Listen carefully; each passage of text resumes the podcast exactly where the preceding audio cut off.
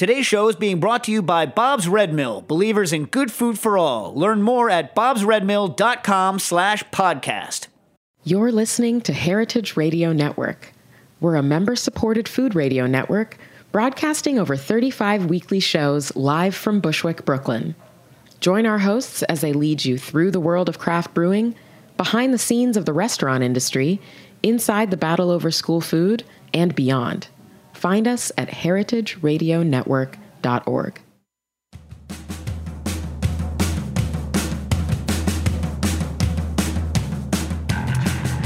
Hello, this is Dana Cowan, your host of Speaking Broadly and on Heritage Radio Network.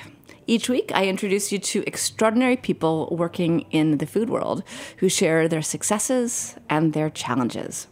On today's show, one woman I've known for years who's impressed me with her honesty and her pursuit of excellence, whether competing on Top Chef or writing a cookbook. She is one of my guests. And another is a woman who I just met who's changing the lives of Bangladeshi women in Detroit. But first, I'm going to tell you about a meal that I recently ate. I was in Raleigh, Durham to do a Q&A with star chef uh, Vivian Howard. Maybe you've seen her show. It's called A Chef's Life.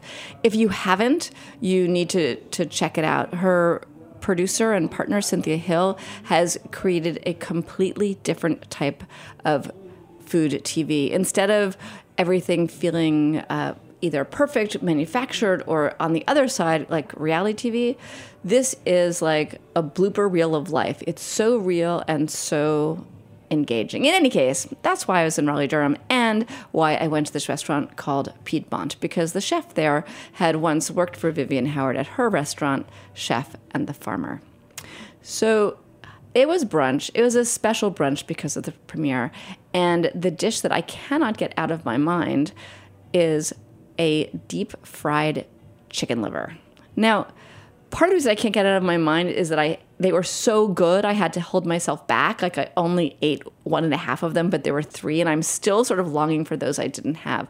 But if you can imagine something that is uh, like crinkly and sort of shaped like a rock that fell from Earth, like an, an asteroid, um, that is a nutty brown, and when you bite into it, it's really crunchy, but inside it's kind of that creamy chicken liver thing.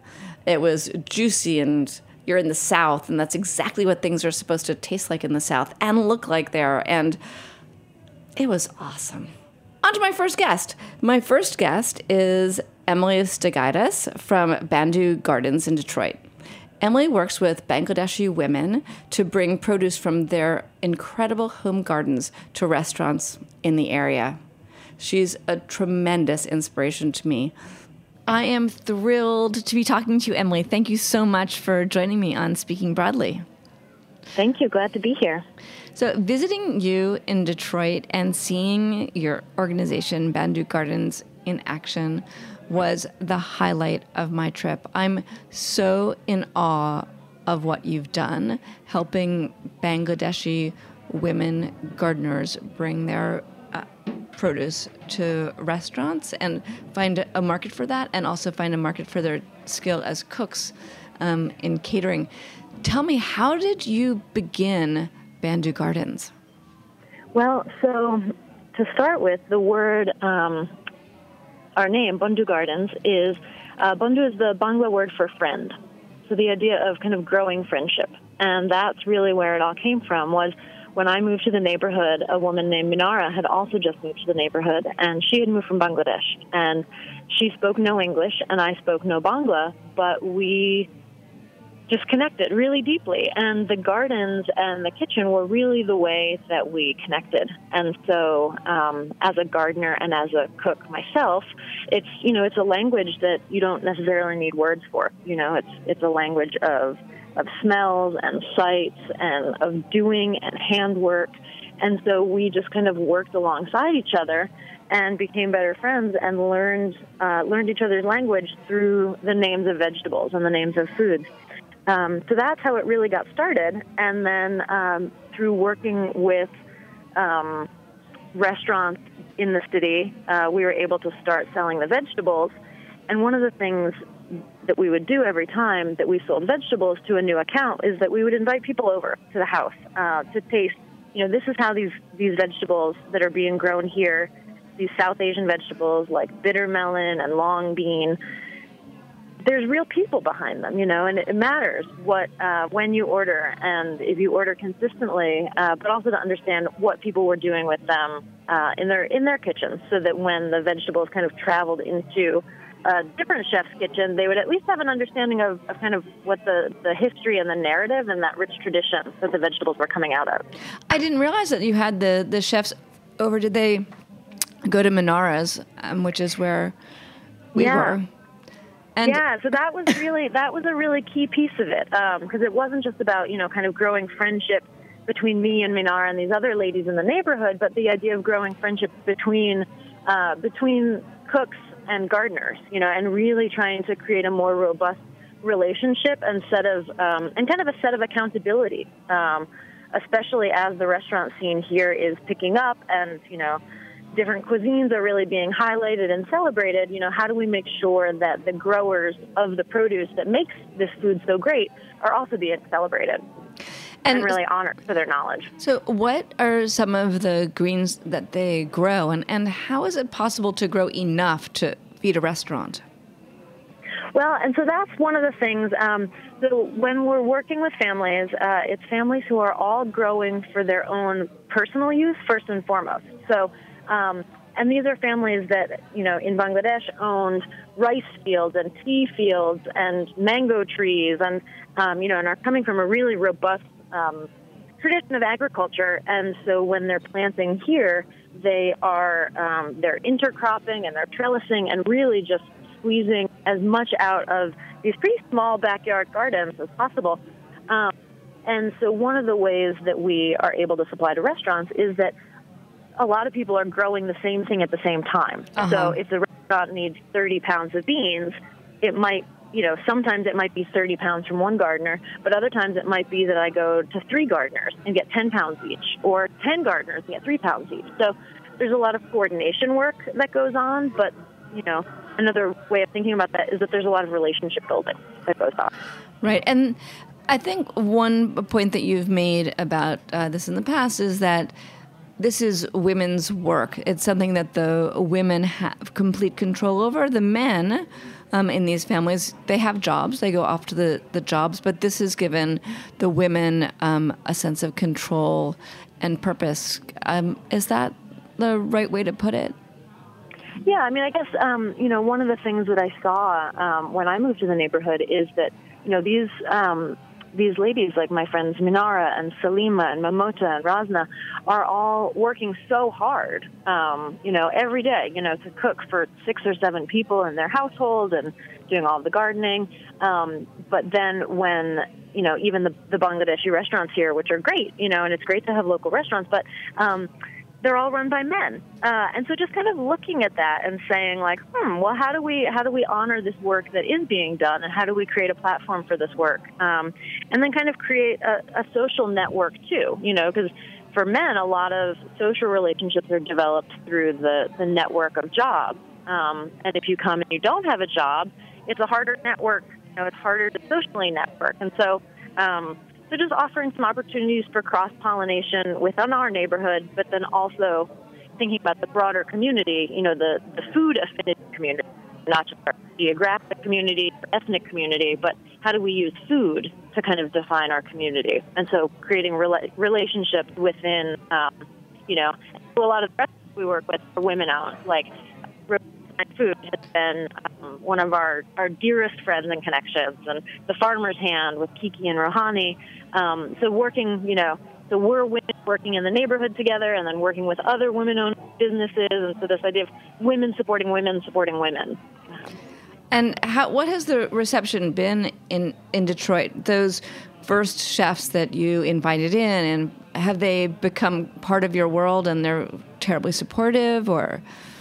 Definitely, yeah, and that's actually how we started doing um, the the pop up dinner events. Is that after having a couple of the chefs over for meals, this is like, oh my god, this is this is the best food in the city. You know, like this is what we want to be eating. You guys should, you know, do you want to do a pop up restaurant at ours? And uh, and so then you know, so we had hosted them in our neighborhood, and then they in turn opened up, um, you know, their, you know, essentially their home, their restaurants to us, and said like, hey, you know, like be the hostess here. And so, um, so there's a real reciprocity. Um, you know, and now we'll go places, and you know, people will recognize each other, and so it's it's a really exciting way to be kind of kind of broadening everyone's horizons um, and using food as that bridge. And so, how has this um, changed your own life? Because you had had a job and you've given up that job to take this on. Um, has it changed you in some fundamental way? Immensely so. Um, and I think the biggest thing um, was learning how to accept help. Um, you know, and it's it's you know it's easy to to make a, a simple narrative about helping, you know, and, and from the outside, sometimes people will say like, oh my gosh, you're so good to help these families. And, and I say, oh, you have no idea. They take care of me. Um, you know, for the first six months that I lived in the neighborhood, I, I didn't cook once. Um, wow. You know, I had, you know, I had different families, you know, like vying for like, no, I'm cooking for her today. No, I'm cooking for her today. Um, and, and to to learn to receive that, you know, because the, the skills that I was bringing to the table, like, you know, being able to translate, um, being able to translate forms or drive to the grocery store or use my English literacy, um, came so naturally to me that I didn't think about those as um, kind of as a as a, a source of power. Um, and so to to humble myself and say, like, yes, thank you. I will, I'll allow you to cook for me and recognize that that, that helps me immensely and that I can receive that um, was, I think, one of the biggest lessons and has, has really um, ensured that there's not really, that there's not a hierarchy, you know, that we're, that we're really peers uh, within this food space who are just bringing different skill sets to the table uh, and doing things together that we couldn't do separately. You also are helping them. I think you were mentioning uh, in some with some life skills. You're taking um, kids to doctor's appointments, or you know, being a, a translator. So from food, you've really um, sort of become completely intertwined in their lives. Food has such an amazing power to um, to connect.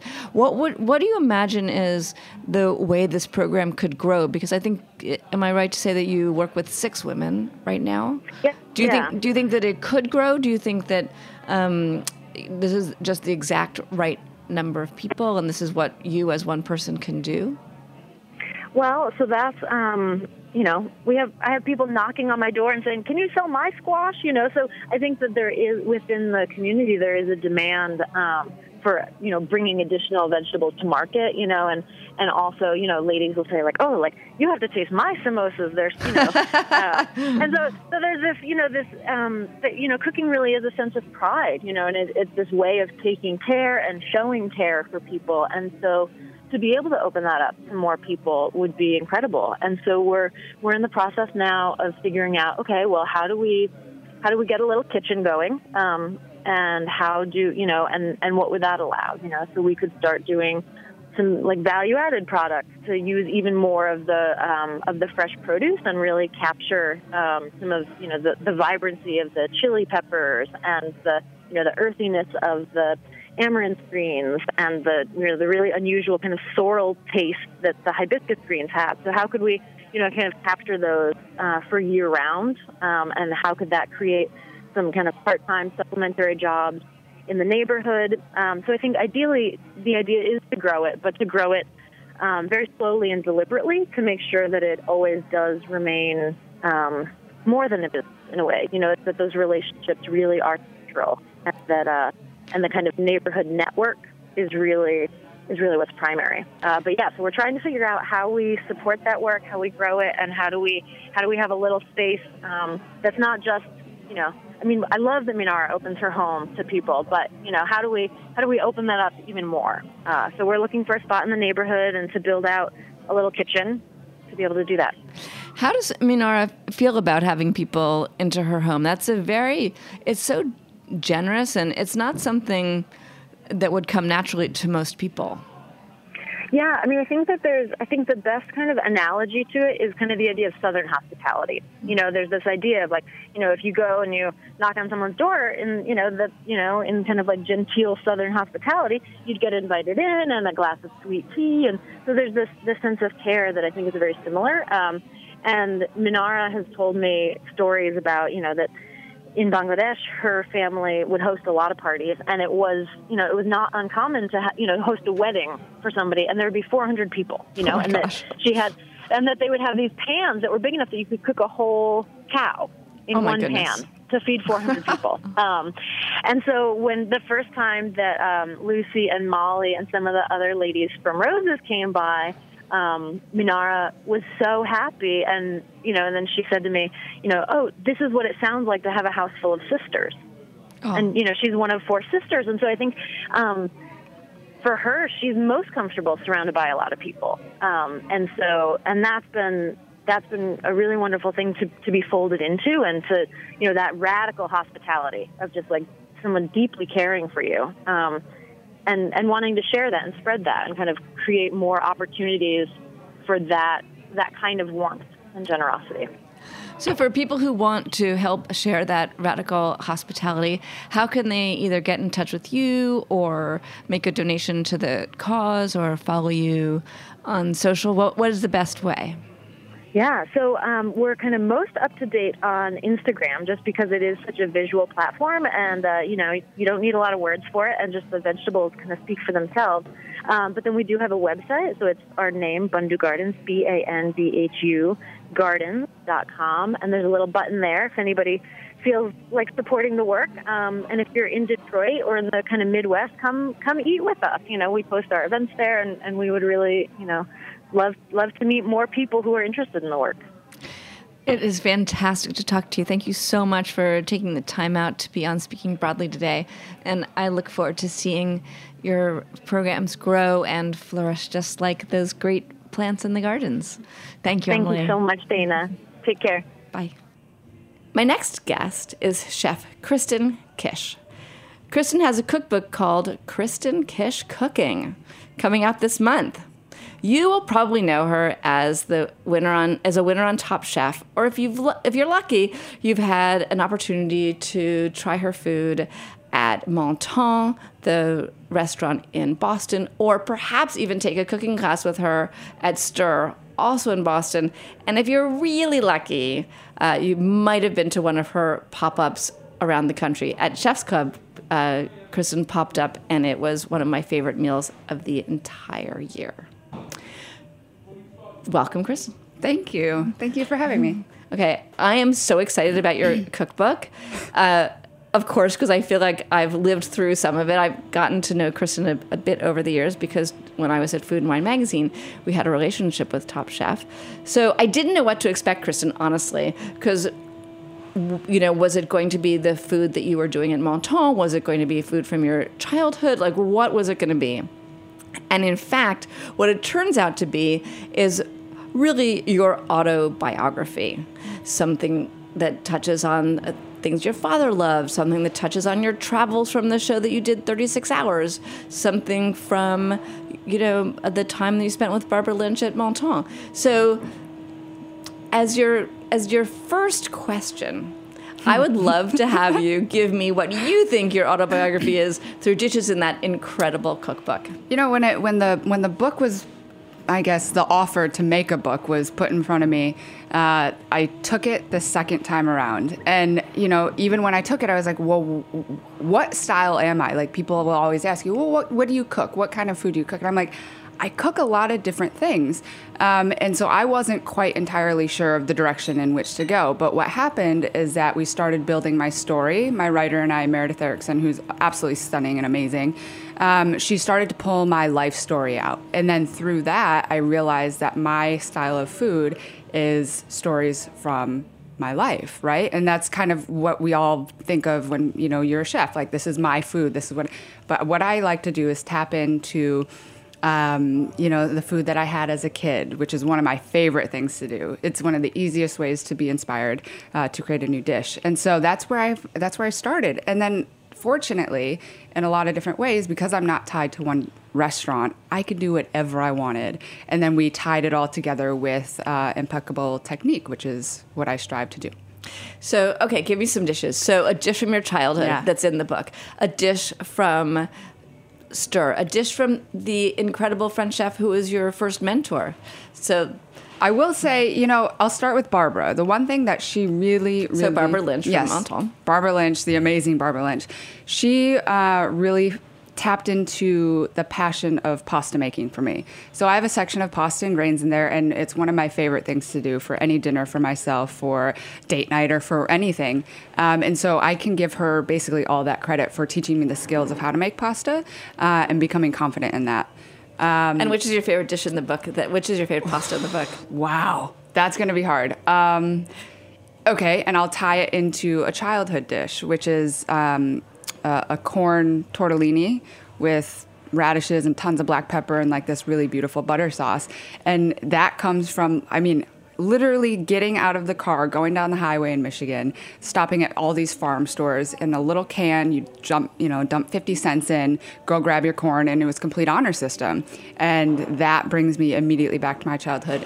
And then we bring it back to uh, our home where I grew up. I sit out on the back deck. It's hot. I'm shucking. There's like silks kind of itching my arms. Um, but then sitting down to eat the meal that we all kind of prepared as a family, that was my first true memory of uh, helping my mom cook. I mean, it seems like you actually you were cooking when you were teeny. I mean, the Yeah. idea of cooking arrived early. Yeah, I picked up a knife at five, and then I started just going for it. And then, you know, obviously through the years, I actually learned what cooking was, and not just cutting things up. so, But you had a, a mentor who seems to have been a, a pivot point for you.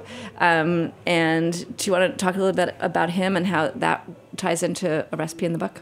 Yeah. So the, the one of the first restaurants I worked at um, that really tapped into opening my eyes to what style of food I wanted to do um, was Guy Martin, and then his uh, chef de cuisine was Gerard, and it was it was this level of dining that I had never been exposed to. I'd worked in you know a handful of restaurants, but not to that level. And there was this level and strive for excellence um, that I really could appreciate. And so I took that and was inspired by him to be like, okay, what is my level of, uh, you know, what's my standard of excellence, and how do I execute that?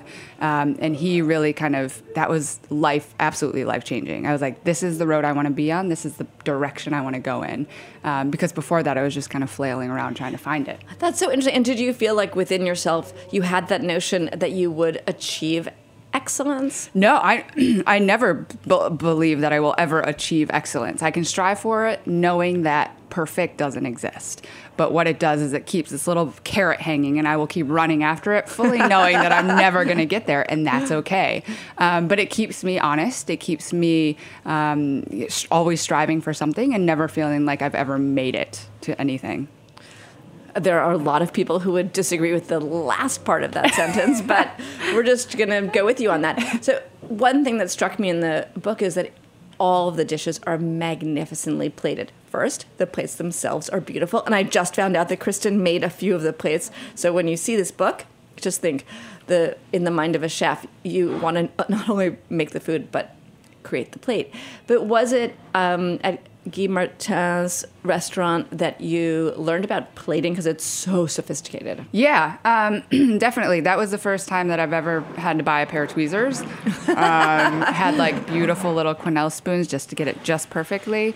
Um, yeah, that's where I was like, oh wow, this is what it means to put food on a plate. Um, and then through the years, uh, you know, I've learned what my style was and how I wanted my food to be perceived by the diner. so Um, one one of my favorite dishes that you, you've ever um, served me was a, it started out I saw it as just a bunch of tomatoes, beautiful tomatoes on a counter in a kitchen. But by the time it came to my plate, the way that you had put the tomatoes on the plate, I'd never seen anything like it before. So, because the tomatoes were, were at different angles, some were sitting on their backs, some were sitting on their stomachs, some were um, propped up at an angle. What was going through your mind to create that, and how does that, like, what can a home cook do to get a little Kristen Kish style? Well, at the end of the day, you have to look at what your product is and how it's going to soak in whatever flavor that you want it to be, right? And so, you know, as you cut different, you know, the ugly tomatoes and oblong shapes, and some need to be sliced because they have bigger pockets when they're sliced and they sit on you know flat on the plate and some of them need a little bowl so you kind of prop them up. Um, because if you take a tomato whole tomato and dump a vinaigrette on it it's just gonna it's gonna slide right off.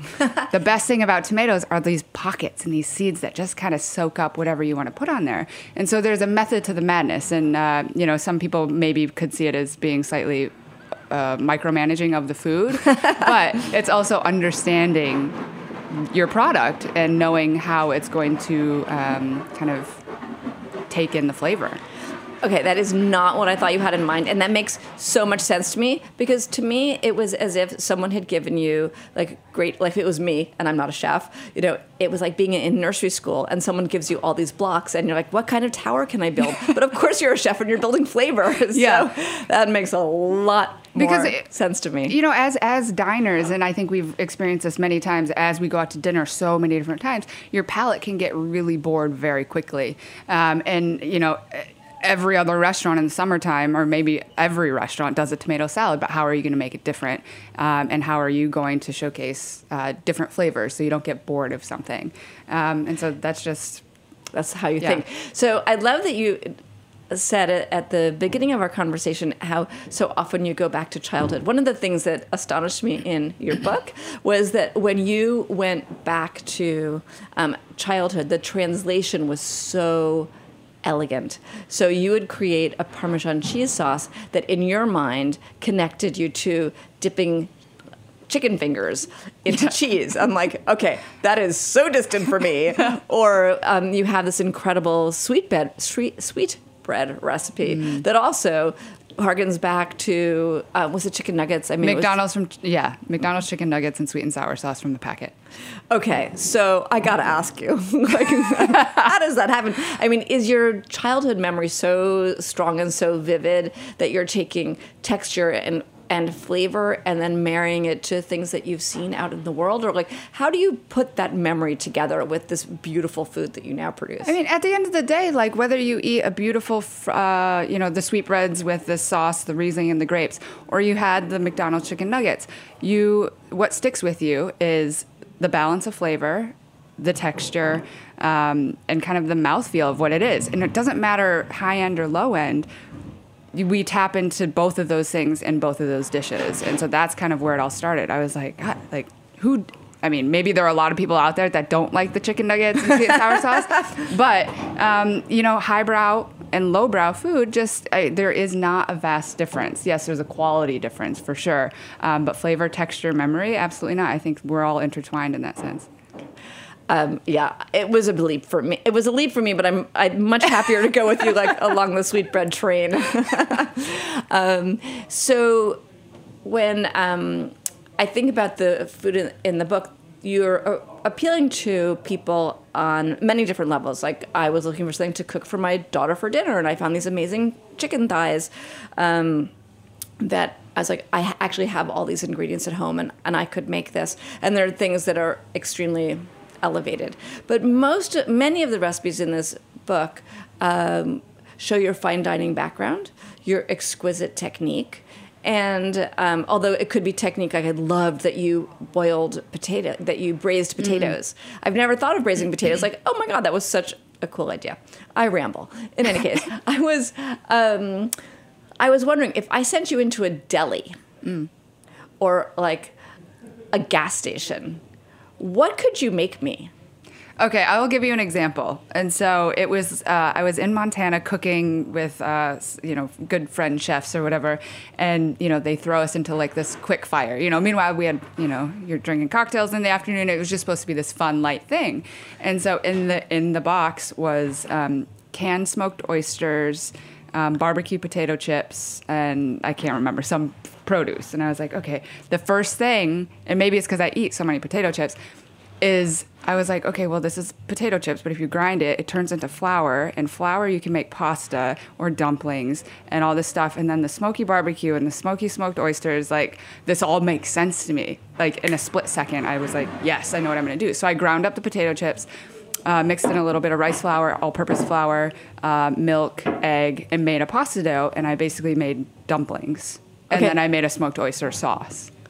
Wow. So barbecue potato chip stuff. So it's and that's what and this is what I kind of want the book to be and why it's so technique driven is once you know the techniques, right, you can apply them and understand what it does to the food. And so whether it's a bag of potato chips or the most beautiful t- potatoes that were just dug out of the ground at some fabulous farm, you you'll know what to do with both of them.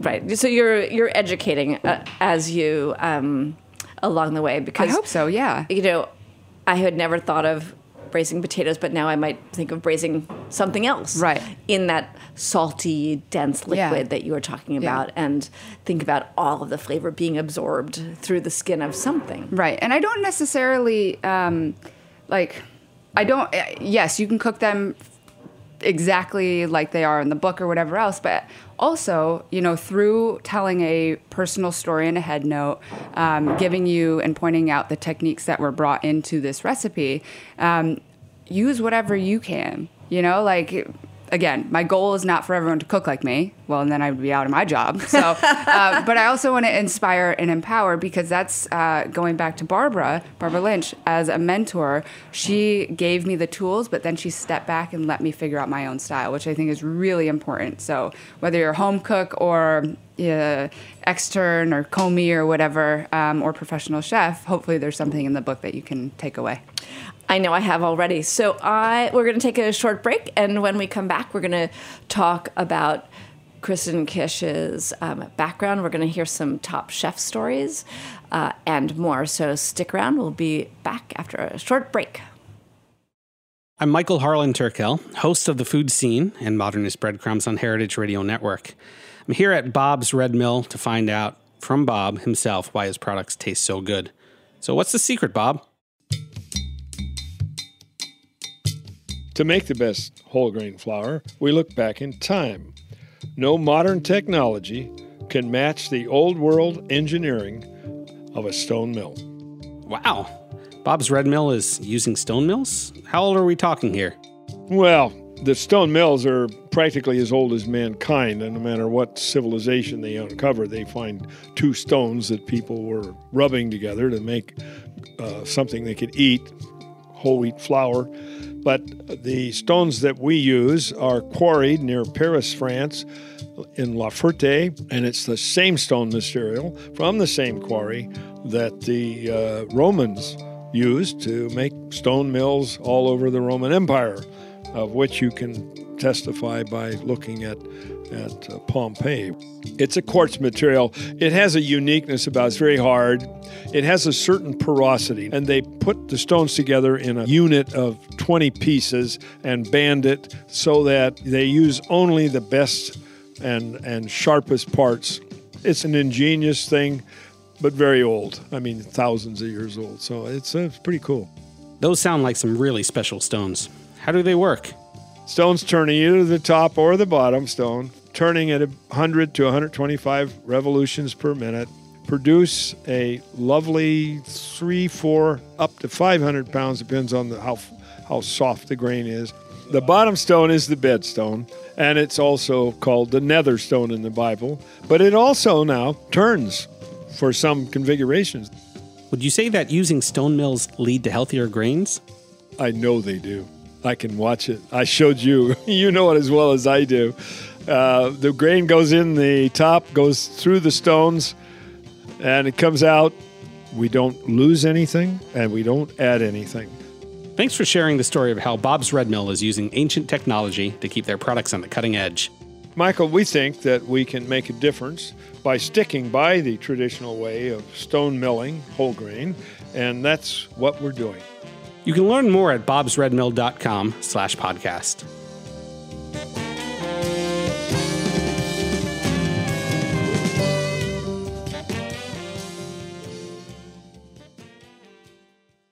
Welcome back to Speaking Broadly. This is your host, Dana Cowan, and I am ecstatic today to have Kristen Kish with me as my guest. Kristen, welcome post break. Thank you.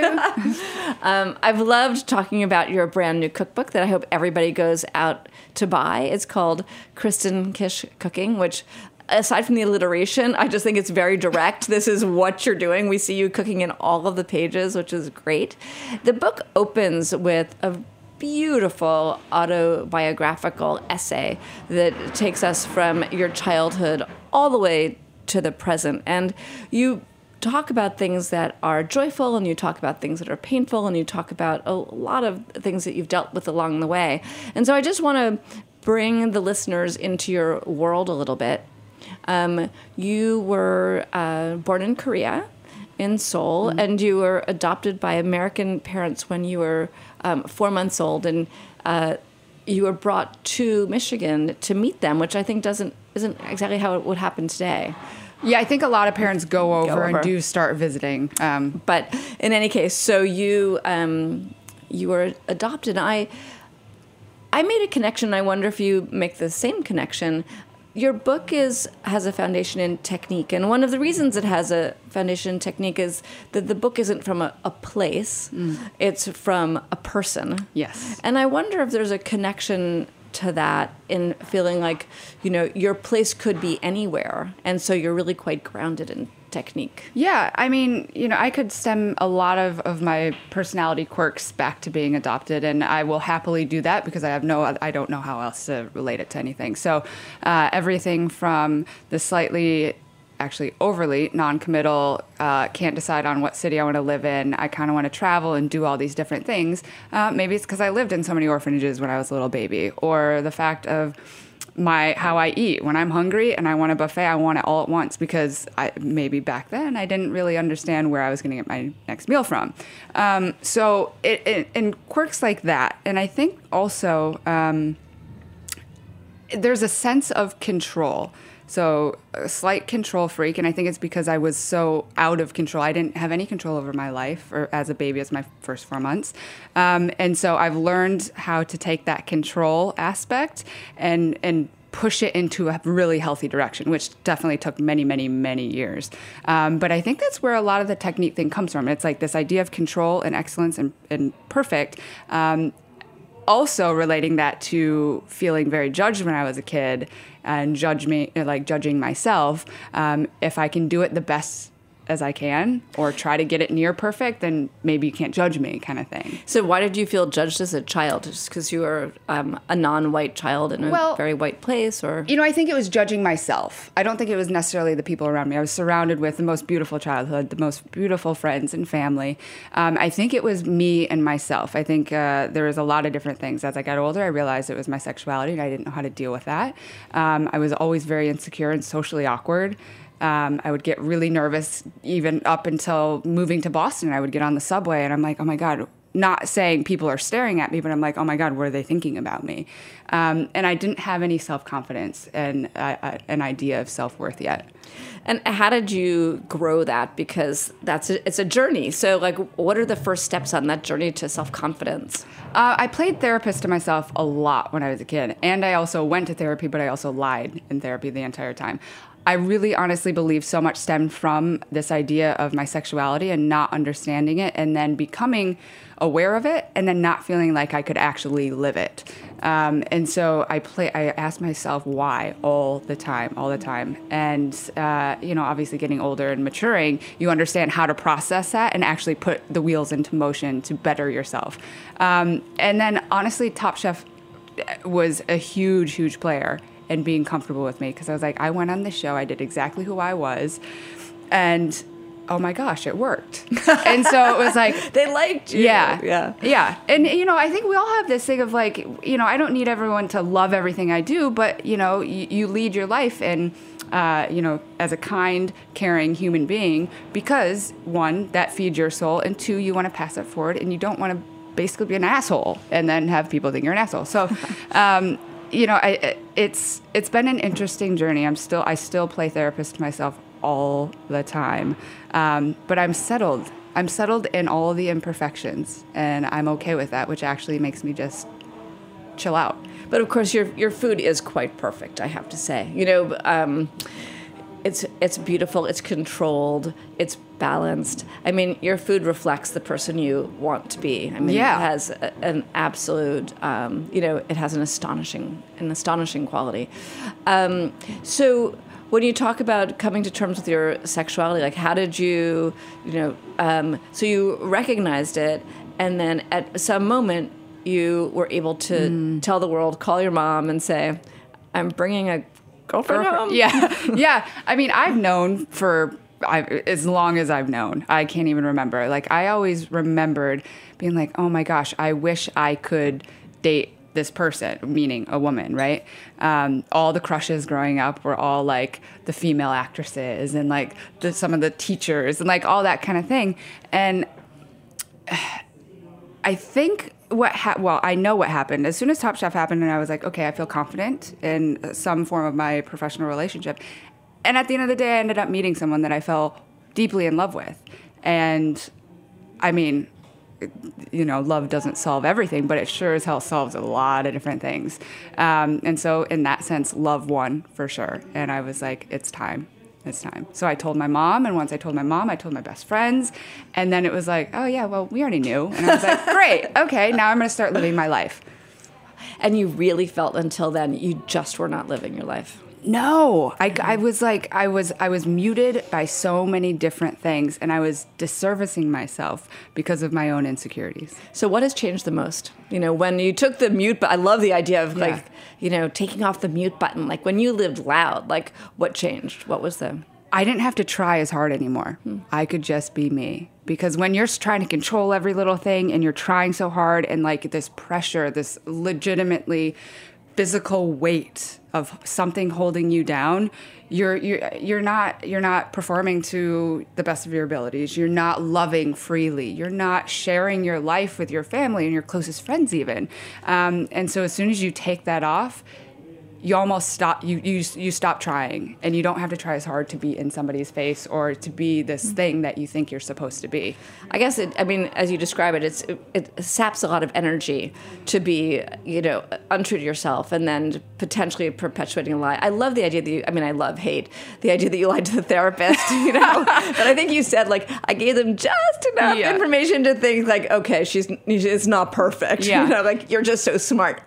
Um, you know, outthinking the therapist, but of course, it's not a great benefit to you to outthink the therapist. Well, in, in a lot of ways, I realized, and, and it's the way my mom mothered me, uh, and it's the way Barbara mentored me. It was this kind of keeping you at a distance, but watching really closely to make sure you don't completely fall, but I'm going to let you fall. Um, and that's how I learn. That's if you tell me exactly what I have to do and like start hammering things at me, I, I'm, I shut down and I, I will run away from you. Um, so the whole lying to the therapist, like I had to get there myself. Like Yeah. she wasn't going to be able to get me there, and I know that. Um, granted, it was a lovely time talking to a human for an hour, um, but I had, yeah, I had to find it on my own time. and that worked well. Um, there's a, there's another part in the autobiography where you talk about a struggle with um, depression, but it sounds like it was really related to this Mm. feeling of not being able to be, you know, who you are. Yeah. I mean, even when I was younger, before I realized what sexuality meant, um, I, I was controlling everything. I was like, okay, what's going to give me this salary, this car, this house, this job, this life, these kids? These like, I, was, I was supposed to do all these different things. And it was just such a burden on me. Um, and I, I Jeez. Yeah. That so I mean it started real young and then obviously becoming more aware of who I am and what depression means, what anxiety means, what social anxiety means, all these different things. I was like, okay, this I I have all these things and yes, and then I started stemming them back um, and and started working backwards and tapped into all my little steps to help heal myself. That's beautiful. Let's talk about Top Chef because I know everywhere I go, people are like, "Yeah, that food and wine thing was fine, but Top Chef, tell me about Top Chef." I'm like, um, "Top Chef was always really, really fun." And I still remember, you know, taking a dish out of your hands. You were at the back room when there were like there, you're two people across the back, and your dish was delicious. Um, what was that experience like, and what's its ongoing role like?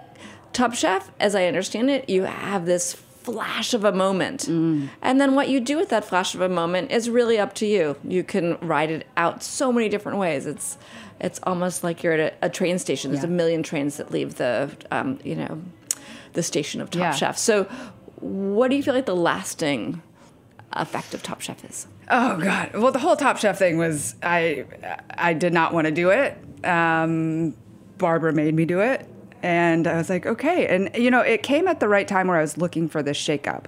You know, I was I was uh, you know out of fresh out of a very long term relationship. Um, you know, I started a new job. I was ready. I needed something. I was starting to feel bored with life, um, and so I, I did it. And I think, I mean, so many different lasting impressions. But for me, um, the permission to be myself is really the thing that keeps carrying on through and through through all the different things that have come after. So, what was your most um, most favorite moment? Uh, on the show, so, I mean, there's so many, right? It's not like you had there's you've had a lot of experience on Top Chef by now, so picking one. But I think one of I think I will say the most fun um, for me because I mean, it, yeah, it's very difficult to pick pick a favorite, but I think the most fun for me was there was this quick fire where everything in the pantry was wrapped in um, aluminum foil. And so you couldn't see anything. And by this time, we had probably f- shot, I don't know, 10, 12 different quick fires and or challenges. So you know the pantry. Um, and the f- most fun thing about it was realizing that I kind of had a photographic memory. wow, I went in and like everything was wrapped, but I was like, I've seen this before. I know this. I know where the spices are. Meanwhile, you know, I know where they start and where they end and how they're alph- alphabetically ordered. I know what the oil bottle looks like for the hazelnut oil, but different from the olive oil. Um, and so I made a cake and I figured out where all the baking good stuff was. And in my brain, I was like, this, oh shit, finding a carton of eggs is very sim- is a very simple task. I was like, I'll go that way. Um, but yeah, that's that. That was the most fun. I was like, wow, like. And who's the chef who you are most impressed with their skill, you know, in the kitchen? Because sometimes you can't really tell, right? Yeah. Uh, uh, by the time it's edited, people win, people lose, but I'm not sure the best chef always Right, wins. yeah. Who was what was your toughest competitor? I, well, you know, coincidentally, she is the one who I went up against. But Brooke Williamson, there was something about her. She knew exactly what she was, and you know, I think when you put chefs on TV or anyone on TV, a lot, a couple things can happen. Some people just settle perfectly into themselves, and some play to the camera. It's a very awkward experience, and so you get nervous, and nerves come out in different ways. And so with Brooke, she was always just so she you didn't even have to see her think. She was like no this is my this is my food. This is my style. This is what i'm going to do. Um, and i admired that because uh, i didn't quite have it yet i don't think. Um, and i s- probably still don't but uh, I, I do have to think a little bit more about it. It And- seemed effortless for her. Right. I'm sure if she was sitting in your place, she would say, and it was really hard, that person, Kish girl. um, and when you think about the things you want to do more of going forward, so this cookbook is an incredible um, project. Do you have a sense of do you want a 40 seat restaurant? Do you want to be a nomad? Do you want what do you want? You know, I it, it's certainly changed. And what um, after I left Barbara, I, I quit my amazing job that looked so perfect and shiny and lovely from the outside, but I wasn't. I wasn't quite happy. Um, and I think. What do I want to do? Like you said before, it's like all these different opportunities happen. Which direction do you want them to go? And there have been different trial and errors. Um, but at the end of the day, I go back to okay, why am I? If a project is presented, why are you going to do that? Okay, well, why? And then where does that why lead me for the next three steps? And then I'm like, I'll figure it out afterwards. Um, I do know that being in one spot for the next 20 years in a 20 year lease is not for me right now. Um, and right after Top Chef ended, you know, restaurant offers came in like floods. I was like, okay. And my reason for not doing a restaurant then was, oh, well, okay, if I open up a restaurant now, it's going to get this boom in 15 minutes. And then what happens after that? Like, you know, the next Top Chef is going to come, come along, and where's my restaurant going to be? And I wasn't confident or ready to say, here's my food and I know it's great and it, I, it will sustain time. Do you think that the book helped you define your food in a way that is almost surprising, right? Because you'd think you would get a book deal because you knew your food, but mm. in fact, through this process, maybe you've arrived at your food?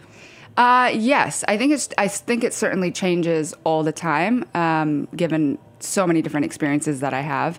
Uh, but the main question I always get is, "Well, what's your food?" And I'm like, "I don't know." Hopefully, this book is like, I don't have to answer that anymore. I'll just be like, here, and I'll just Take a look. take- buy my book, or let me give you a copy. Um, I think it helps myself, uh, but even more so, uh, outsiders that have never had my food understand who I am uh, as a chef.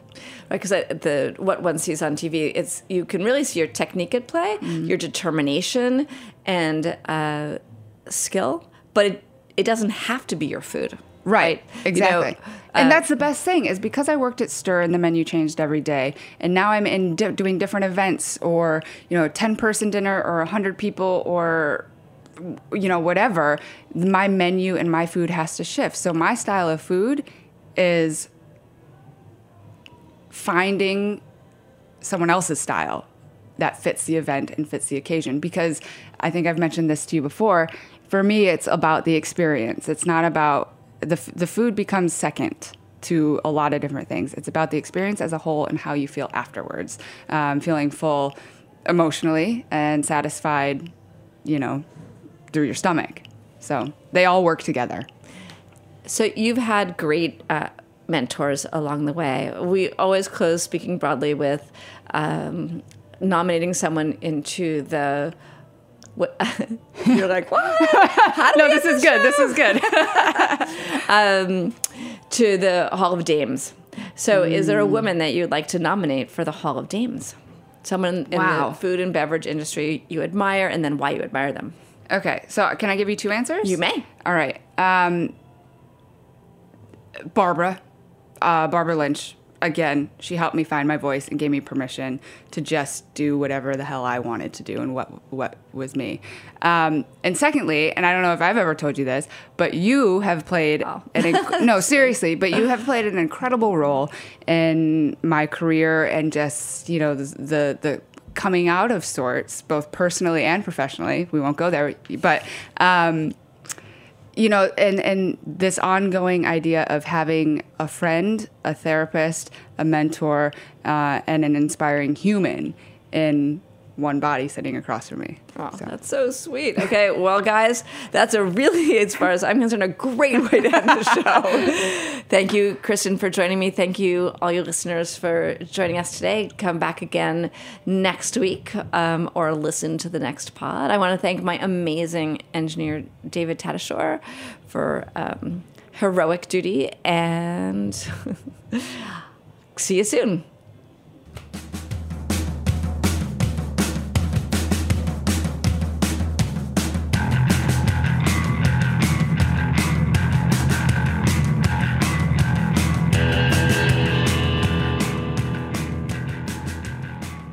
For listening to Heritage Radio Network, food radio supported by you. For our freshest content and to hear about exclusive events, subscribe to our newsletter. Enter your email at the bottom of our website, heritageradionetwork.org. Connect with us on Facebook, Instagram, and Twitter at heritage underscore radio. Heritage Radio Network is a nonprofit organization driving conversations to make the world a better, fairer, more delicious place. And we couldn't do it without support from listeners like you. Want to be a part of the food world's most innovative community? Rate the shows you like, tell your friends, and please join our community by becoming a member. Just click on the beating heart at the top right of our homepage.